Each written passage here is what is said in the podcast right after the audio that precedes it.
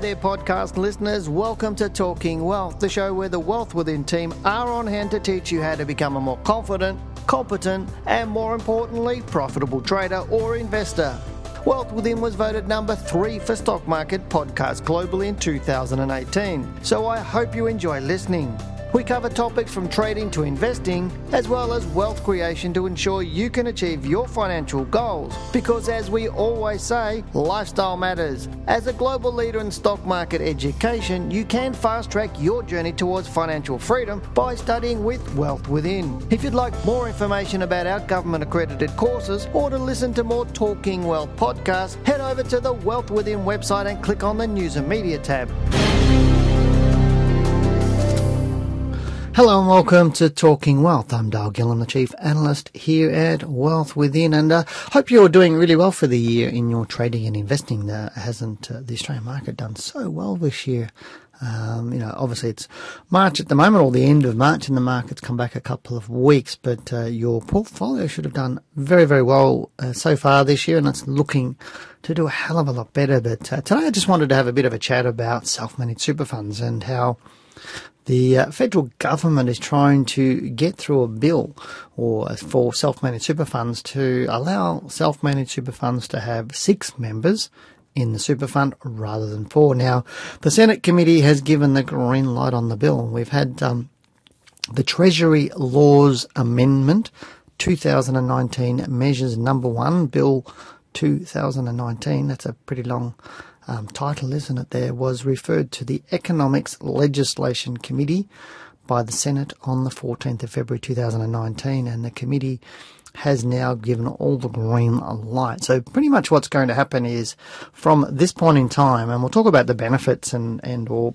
um, negatives in a minute, but uh, pretty much what's trying to happen is the federal government is trying to get this through before um, we go to an election. Now, interestingly, or, or not surprisingly, Labor aren't in favour of it at this point in time because there's two Labor senators on the committee, and they were both opposed to the extent that the self-managed super fund member limit to six members, where the Greens person uh, on the committee was quite happy with that. So, basically, what will happen now is, is or sorry, what happens currently, or what currently for uh, the the requirement for self-managed super funds is, you may have up to four um, individuals in the self-managed super fund and each one of those individuals must be a trustee of that super fund. So for example, husband and wife can be in the same superannuation fund or self-managed super fund.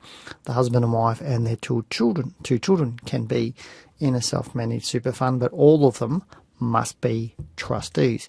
If you're an individual with a self-managed super fund, so let's say you're not married, you're just single, you've got uh, uh, plenty of money in your super fund and you want to run your own self-managed super fund, you do need to have a corporate trustee, which is a proprietary limited company. Now, it could be, you know, Joe Smith Proprietary Limited as trustee for the Joe Smith uh, self-managed super fund. But you do need a what they call uh, an enduring entity because obviously you're a single trustee. If, if uh, you turn your toes up, somebody or some entity's got to be able to continue managing the super fund and not have it frozen in probate and all sorts of other things while they sort out your will, etc., etc. So um, that's what I'm saying is, is if there's um, up to four members in your in your super fund, you um, all of you must be a trustee. That's currently what goes on. If you're a husband and wife team, you can, as I said, you can be individual trustees, or you could go for a corporate trustee. Uh, I do that with my wife. We have a corporate trustee of our super fund. We don't, we're not individual trustees, and obviously, you need to fully understand what you're doing with the super fund. It's interesting to me, uh, and uh, it is the industry, and I'm talking about the financial services industry, is really pushing hard all over the place to slow down or stop this move to self-managed super funds. And we're seeing industry funds fighting back by allowing people more flexibility in industry fund. We're seeing the financial planning and accounting industry saying to people you know shut it down. And more than ever over the last sort of 12 months we've had a lot more people calling us um, who have been clients of our uh, direct equity managed account service, where we're managing portfolios for people. So we had we've had more people um, in the last 12 months than we've had in the last five six years with self-managed super funds that have been telling us, oh, my accountant or my financial advisor has told me to advise me to shut down my super fund and do this. Um, and oh, it's too expensive to run, etc. And I've seen a lot of information out in the media, you know, saying um, the don't have a self-managed super fund. It's very expensive. It doesn't get you don't get good returns, um, and you're better off in an industry industry fund, which I think's the biggest load of BS I've ever heard in my life. It's not. I run my own self-managed super fund. It is not expensive, and I know a lot of people do so. The expense comes when you're doing lots and lots of transactions within your super fund, but really, you know, $1,000, maybe $1,500 max is way, way more than enough to manage yourself, manage super fund. Most of the time it's less. It just works on if you've got lots of transactions, it, it puts the, obviously the accounting and, and, auditing fees up, but there's ways to keep that minimal, minimized. And it's not technically hard to manage your super fund from a compliance point of view. Obviously from an investing point of view, there's two sides to it. Is obviously you need to be compliant, and here every member of the super fund needs to understand how the super fund works and what your your legal responsibilities are. And ASIC's very much making sure people are aware of that. So, and they do shadow, not shadow shop, but they do occasionally ring. They just uh, ring, out of the blue ring a self-managed super fund member and, and ask them some questions. And if you can't answer the questions, then you can get in trouble. And it's just it's more about, as I said, understanding your legal requirements, like understanding what the super fund is and what's happening with your money and how it all works. But interestingly, with this uh, extending it from four members to six members, that's to me that's an exciting um, extra sort of um, I'm just flipping over some pages of my notes, but uh, that to me is an exciting concept because it really does allow a little bit more flexibility within the super fund. Also, add in, in a few different ways. Obviously, if you've got four people in your super fund, let's say husband and wife, and two adult children, and let's say you've got a hundred, yeah, the parents have got two hundred thousand each. That's four hundred thousand let's say the adult child has 50,000 and the other adult child has 70,000. Now the 50,000 and 70,000 dollars wouldn't not be able to be in a super fund on its own for those children, uh, self-managed super fund, sorry, uh, for those children, simply because it's not enough in terms of um, it's in terms of how much growth you're going to get out of that to what the fees would be to manage it. So it's not economically viable. But by having four people allowed in a super fund, it does allow those with smaller balances to get into a self-managed super fund and increase, you know, increase the returns and keep their costs under control. But if you al- al- allow six people, it just allows you to bundle six people together. So, for example, husband, wife, two children, two spouses of those children. So six different people into a super fund. If all of you had 50,000 each, that's $300,000, which is more than enough to manage a very, very cost effective self-managed super fund. And this is where I think the industry is probably getting in the ears of politicians and saying, hey, if we allow more people in it, that means more money is able to be put in it to make it a hell of a lot more cost effective.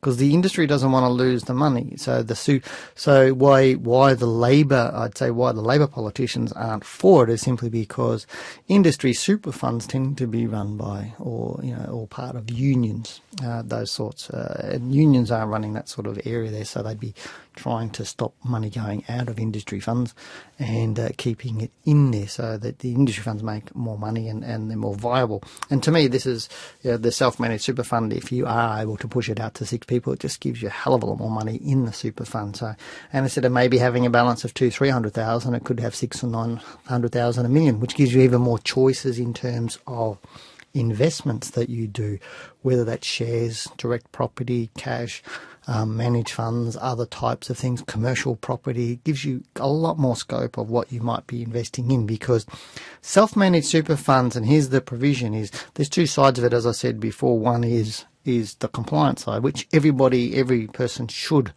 understand uh, the compliance side of it, what you need to do. And there's plenty of information out there, and there's some courses out there on that. The other side is the investing side of it. Now, obviously, not every single person within the super fund needs to be, you know, fully educated investment manager on managing self uh, superannuation funds. But if you've got six people in a super fund, one of them may be very good at this sort of thing you can share the workload, the research workload. One could be an expert more on the property. Um, some, the other one, another one might be an expert more on shares. You could have an investment committee between two people to discuss ideas, do research, or three people, or four people. So it does really share the workload and help uh, people. Now, I know a lot more uh, people near that retirement age in their mid to late 60s and 70s, they're moving out of self managed super funds because, oh, I don't want to be bothered. There's a lot of stuff, you know, I've got to think about things.